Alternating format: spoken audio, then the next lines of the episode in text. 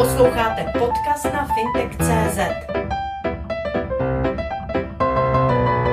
Vaše společnost nabízí různé druhy leasingu. Jak v tuto chvíli vnímáte zájem ze strany klientů a vaše služby vzhledem k té současné ekonomické situaci, která je? No, to je na dlouhou úvahu samozřejmě. Jde cítit takový jako ochlazení. To ochlazení je znatelný. Jsou tam dva takový dneska de facto vlivy. Jednak ty sazby rostou, takže ty klienti cítí to, že se zdražují ty peníze. A jednak tam chybí takový, řekl bych, jako pro ty klienty výhled, jak to vlastně bude. Jako jak dlouho to ještě poroste, o kolik to poroste, kde to skončí. Ale to se dneska netýká jenom úroků z úvěru nebo z financování, to je růst cen obecně. Nikdo neví, kde skončí ceny energií, surovin, zdrojů, zásob, lidský práce a to vytváří velkou nejistotu, takže tam jde cítit, že ty firmy prostě dneska jako eh, se stahují, spíš jako přemýšlí, eh, čekají, co bude a čekají na nějakou stabilitu pak, jak ta stabilita přijde, tak samozřejmě se ten trh zase rozjede. No, po tom covidu my jsme čekali, že přijde nějaká konjunktura, první kvartál tomu víceméně tak jako odpovídal, ale ta válka to prostě zařízla zase. Takže teď je ta nejistota veliká a jak ty domácnosti, tak ty firmy prostě se tak jako stáhly a čekají, co se stane. Mnohé firmy poukazují kriticky na zvyšování úrokových sazeb ze strany centrální banky, protože se jim zdražuje zejména provozní financování, ale obecně, jak jste zmínil, se zdražují úvěry. Dá se v tuto chvíli srovnat nabídka leasingová ve srovnání s klasickým úvěrem? No dneska ten leasing, jako když se vezme finanční leasing a úvěr, je prakticky stejný produkt. Jo. Zákon o DPH, který tady vyšel někdy před dvěma, třema, čtyřmi lety, tak definuje finanční leasing, že je to v podstatě dodání zboží. Jo, akorát, že to máte na nějakou odloženou splatnost, na konci je to vaše za tu tisícovku, to znamená DPH se musí odvíst. Na začátku z těch splátek, to znamená přichází ten klient o nějakou jakou výhodu, když to fakturovalo měsíčně a tam bylo to DPH. To už dneska tak není, to už je jenom u operativního leasingu. Jo? Takže finanční leasing, úvěr, v zásadě jako stejný produkty. Z pohledu leasingovky je to o něco jakoby lepší, protože my jsme majitelem toho předmětu, takže ten risk je jakoby trochu pro nás příznivější. Kdyby klient neplatil, tak my jsme ten majitel, takže to zabavení by bylo lepší. Ale jako v zásadě bych neřekl, že tam je nějaký velký rozdíl, ten skorik je stejný, poskytnutí stejný prakticky není. Je tam potom rozdíl k operativnímu leasingu, ale operativní leasing filozoficky znamená půjčuju si předmět, za něj platím nájem a po ukončení toho nájmu ho vracím ten předmět. To je prostě filozofie tady tohle. Takže tady to, co nefungovalo před 15 lety nebo se rozjíždělo u aut a dneska funguje perfektně, kde prostě firmy už jedou normálně operativní leasing, že jo, ty fleet management a tady tyhle věci, tam už to, tam už to všechno je naopak, tak to se tak jako začíná tak jako pomalu objevovat, nebo někde rychleji u IT techniky. Kde ta IT technika, počítače, notebooky a telefony a tablety jsou věci, které ty firmy používají na určitou dobu, dejme tomu notebook 3, 3,5 roku, telefon 2 roky, pak ho vrací a vrací ho proto, protože si tím řeší nějaký problém zejména spolehlivost, výkonnost, baterka, kompatibilita, bezpečnost. Jo, ty velké firmy potřebují, aby to zařízení spolu spolupracovalo, aby to bylo bezpečné, aby tam pořád pak nelítali ajťáci a nedělali nějaký beče a tady tyhle všechny věci, takže si řeknou, prostě tyhle věci my měníme. Ale tyhle věci zároveň i po těch třech nebo dvou letech mají poměrně zajímavou zůstatkovou hodnotu, která se dá ještě na sekundárním trhu využít. Takže ten rozdíl tam je spíš jako finanční leasing plus úvěr tak jako na stejno, ale proti tomu operák, ale operák jenom na nějaký vybraný předměty, nedá se to použít na všechno, ale pak ten operák už dává těm firmám smysl, protože oni neplatí celou pořizovací cenu, platí jenom část, pořizovací cenu minus zůstatkovou hodnotu plus nějaký procento a plus si řeší takový ten jako life cycle, prostě tu výměnu pravidelnou obnovu toho těch zařízení a řeší tím nějaký sekundární problémy potom, který a hlavně náklady, který potom jako s těma starýma zařízeníma pak vystávají postupem času. Vy jste přešel k vaší společnosti Rentalit, kterou vy charakterizujete jako startup a která vlastně nabízí leasing zejména na IT zařízení. A tedy bych se vás zeptal, komu vlastně tuto službu zejména nabízíte? Jsou to malé a střední podniky, velké podniky, živnostníci a jestli se ta nabídka vztahuje pouze na zařízení a nebo i na software? Já to ještě upřesním trošku, on ta Rentalit je naše společnost, ale je to ceřiná společnost JNT leasingové společnosti. Ta JNT leasingová společnost dělá v leasingu vlastně všechny produkty od úvěru přes operativní finanční leasing až po factoring. Dělá dva segmenty IT a pak děláme medicínu. Ta medicína je hlavně o úvěrech. A my jsme v určitý době naznali, že bychom se rádi soustředili na segment jako malých podniků, taky SMBčka, živnostníci. Ne každý chce dělat, ale málo těch finančních institucí ví, jak jako k ním přistupovat. Oni jsou dost specifický a pro tyhle bychom poskytovali jenom operativní leasing a jenom koncového zařízení. Myšleno notebook, desktop, telefon, tablet. A cílovou skupinou jsou právě tady tyhle jako SMBčka, to znamená firmy do 20 zaměstnanců nebo freelancři, živnostníci a ještě specificky takový profese, který vyžadují tady tuhle techniku. To znamená advokáti, dejme tomu nějací kreativci, marketéři, daňoví a finanční poradci a podobně. Prostě taková skupina lidí, která jako potřebuje ten počítač a telefon, aby mohla fungovat, realitní makléři třeba, vůbec, no, makléři obecně, a nechce si ho kupovat, ví, že prostě potřebuje potřebuje dobrý zařízení, potřebuje ho jednou za určitý čas vyměnit a hlavně ten mindset těch lidí je potom o tom, nepočítám, jestli to přeplatím nebo nepřeplatím, počítám prostě cash flow. Říkám si, tohle mě stojí 700 korun měsíčně. V cashi na to mám, dobrý, za dva roky tady to máte, dejte mi nový zařízení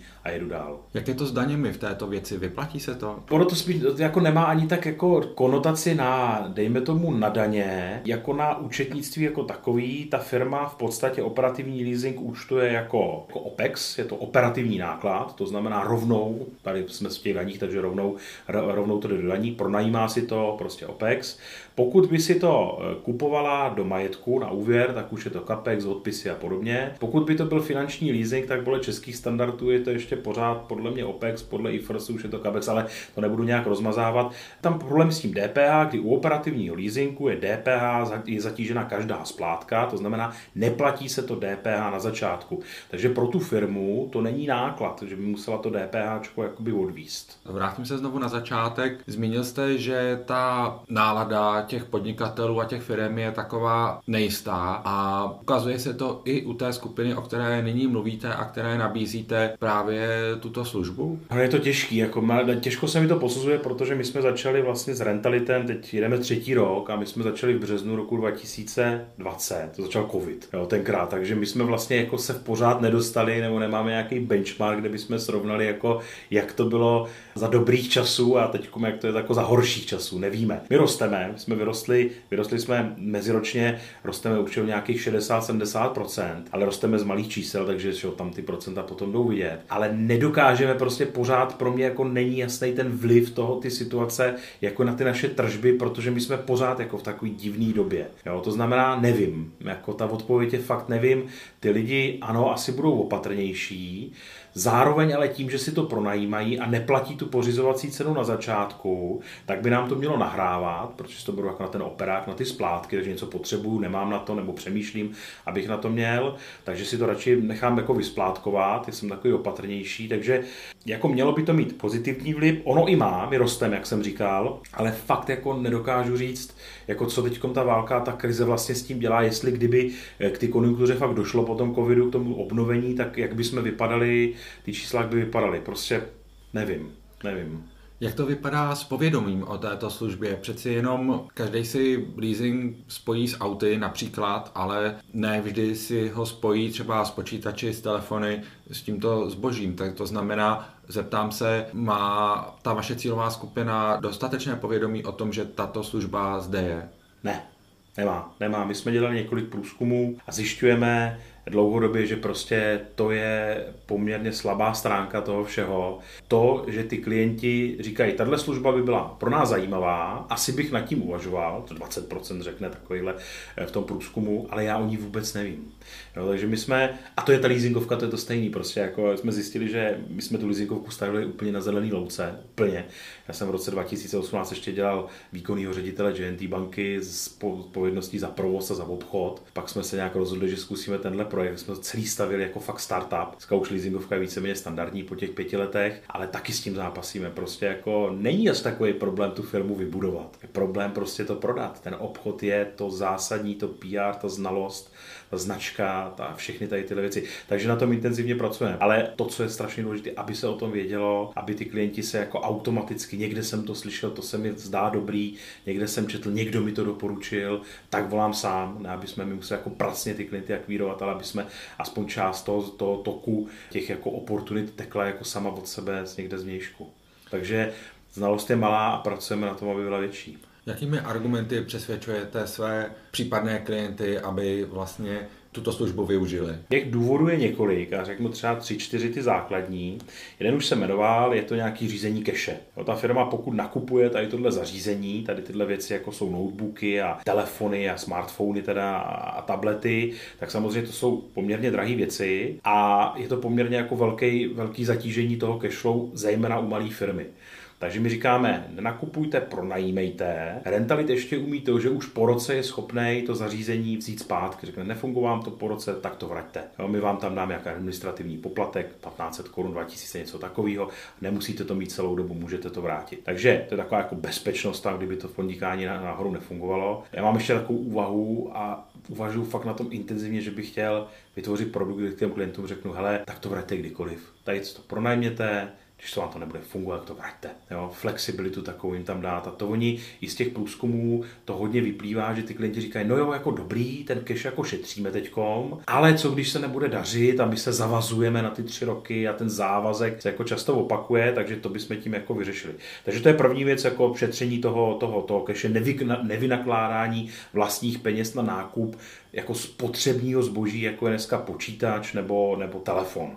Další věc, kterou řeší víceméně ty větší firmy, je právě určitě jako životní cyklus tady těchto zařízení, protože po těch třech, třech a půl letech ty notebooky a telefony po dvou ztrácí ten výkon jednak ztrácí výkon, jednak se zhoršuje vzájemná jakoby kompatibilita těch zařízení mezi sebou třeba v síti, bezpečnost, jo, baterka trochu odchází a prostě zastarává to zařízení, takže ten, kdo to používá, tak si řekne, hele, pro mě to je dobrý, já vím, že každý tři roky budu mít nový zařízení, bude to všechno šlapat, fungovat, žádný takový ty modrý smrti a tady tyhle věci, které by potom zvyšovaly náklady a čas, který musím strávit, když to dávám někam do opravy. Takže to je další věc, že jim to nějak jako standardizuje ten cyklus ty obnovy. Eh, třetí věc, kterou já zmíním, která jako, já jsem hrozně nechtěl, aby to vypadalo nějak jako, tak jako, jako populisticky, ale je pravda taková, že zařízení, který se vrací z toho operativního leasingu, se skutečně ještě dál využijí. Jo, ta praxe dneska je taková, IT oddělení ve firmě řekne, no tak my si ty počítače vybereme, necháme je ve skříně a pro strýčka příhodu někdo to bude potřebovat, máme zálohu. Nemají, nikdo to nikdy nepoužije a za čtyři roky se to hodí do šmelcu. Konec. U nás to je tak, že to zařízení se vrátí, my ho vyčistíme, že se dělá certifikovaný výmaz dát, nebo si to může klient dělat sám, udělá se repase, vymění se baterka, klávesnice, vyčistí se to zařízení a znovu jde do oběhu. To znamená, protože tříletý počítač, čtyřletý, co si budeme nalhávat, je věc, která normálně funguje. Jo. Tam nejde o to, že by to nefungovalo. Tam roste akorát to nebezpečí pro tu firmu, že, že tam dojde k nějaký porušek, nějaký, nějak, se to rozbije, nebude to fungovat a hlavně ty firmy rostou ty náklady držet to jakoby různě starý počítače v jednom systému. To, to není dobrý pro ty ajťáky. A takže my říkáme, vraťte to po třech letech a my garantujeme, že ještě tři roky minimálně se to bude používat. V domácnostech, ve školách, já to kupu mámě, která prostě eh, má počítač doma, má ho připojený, prostě baterku neřeší, má to připojený do sítě a dělá si tam e-maily a kouká na nějaký zprávy a podobně. A vlastně ten počítač normálně funguje klidně ještě tři roky další. Ona už ho nemusí nikam přenášet, takže neřeší tu baterku a tak. Takže ta cirkulární jako ekonomika, ta cirkularita je poměrně jako důležitá a funguje na tom. Ty, ty, ty věci se skutečně využijí, jako do mrtě se snažíme je, je, je, je využít. A ten sekundární trh na to je na tyhle věci použitý, je poměrně hluboký. Řada lidí to řeší, obzvlášť v tyhle době, kdy ty počítače prostě jednak nejsou, jo, nebo je jich málo, a jednak peníze zase řeší, taky už ty, ty, ty domácnosti budou nějakým způsobem tady tohle jako akcentovat. No. Pokud bych se zeptal na náklady této služby, tak dejme tomu, že si potřebuji pořídit počítač za 60 tisíc, telefon za 20 tisíc, to máme 80 tisíc. Kolik mě bude stát vaše služba, pokud tedy zůstaneme u těch tří let, které zmiňujete? My te telefony na tři roky neděláme, děláme je na dva, ale to je lepší jako vyměnit po těch dvou letech. A ten počítač tři roky, no, bych to musel počítat na papíře, ale já si myslím, že ta splátka bude někde Předpokládám, že bude telefon nějaký standardní, nemůže to být Apple, ale prostě nějaký v pořizovací ceně třeba 18-20 tisíc korun. Tam by to vycházelo tuším kolem 800 měsíčně. Ten počítač je dražší jak normální, my ty počítače teda pronajímáme jako takový ty prémiový brandy, jako je Lenovo a Dell a HP a, a Apple. Neděláme, děláme vlastně tady tyhle, ale ta pořizovací cena není 60 tisíc, ale tady by to byl nějaký Apple za těch 60 tisíc na ty tři roky. Já si myslím, že to bude tak, tak 2,5 tisíce korun bych si odhadl, to znamená někde 3, 3,5 tisíce korun by ta měsíční splátka za tady tohle zařízení vycházela. Předpokládám, že nabízíte i pojištění, nebo že včetně pojištění, včetně pojištění. My tam máme, eh, pracujeme se společností s, s pojišťovnou Direct a máme, myslím, že za tu dobu jako docela vychytaný už tu, to pojištění těch mobilních zařízení, kdy dokonce nám pojišťovna plní, i když to zařízení je odcizený z auta, ale nemusí být, i třeba na zadním sedadle musí to auto být zavřený. Někdy pojišťovny neplnili, říkali, že to musí být v kufru a nemůže to být na, na sedačce, což jako nejde u těch telefonů třeba. A máme to tak jako celkem vychytaný s tou pojišťovnou, že skutečně jako když si do toho někdo hrkne kafe, nebo telefon spadne na zem, nebo do záchodu, nebo do vany, tak to pojišťovna plní. Takže pojištění je v ceně a plus ta rentalit nabízí ještě v ceně to, že jsme schopni vám poskytnout náhradní zařízení do určitý doby, ono to chvilku trvá, než se to pošle od nás, k vám nebo od vás ta informace jde, pak my to zasíláme, ale do určitý doby, dejme tomu do 48 hodin, si ten klient dostává náhradní zařízení a může dál pracovat.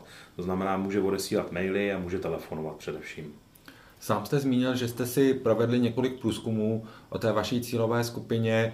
Co vám z nich vyšlo třeba ve vztahu preferencím této skupiny, ať už se to týká jednotlivých značek nebo zařízení a podobně? Jako neptali jsme se úplně na značku, jako jakou by rádi měli. My tam fakt říkáme, potřebujeme dělat takový ty prémiový brandy, značky těch počítačů, těch telefonů, protože spolehlivost. Jo. My potřebujeme, aby to dva roky fungovalo, aby to ten klient potom nevracel, že mu to prostě nejede, což tam funguje, to je dobrý, ale spíš tam je taková jako, my jsme zkoumali jako, tady jsme se různých segmentů, různých podnikatelů, různých velikostí těch společností, různých pozic v těch společnostech, jako jakou oni mají afinitu k tomu operativnímu leasingu.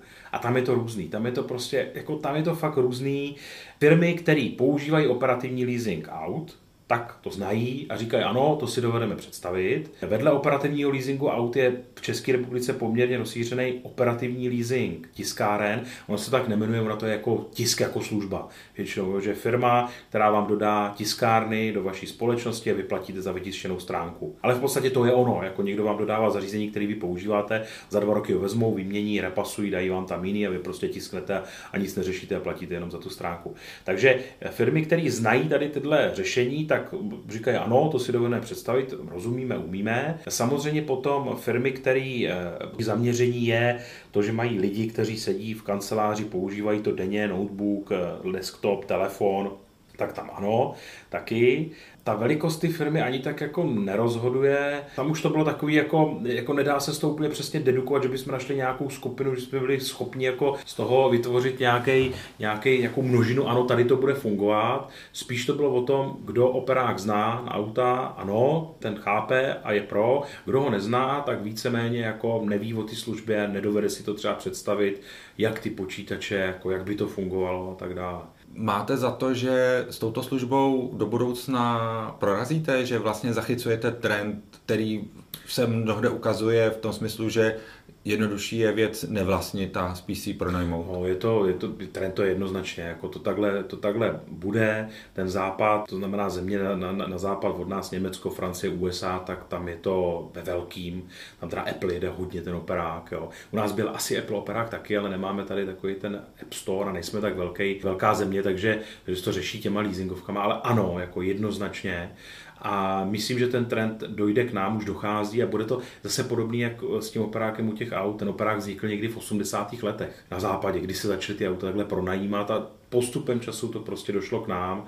a začalo se to řešit a dneska už je to vlastně běžná, běžná součást. Takže já tomu jako opravdu věřím, že tohle by mělo fungovat. Máme firmy, které v tom jedou roky. Pardon, ještě vlastně jedna věc. Ano, je tam segment, je tam, je tam zajímavý, zajímavý segment klientů a to jsou klienti, kteří mají nějakou zahraniční matku, která s tím má zkušenosti, už i s operákem eh, na IT, tak ta to samozřejmě taky tlačí. Jo?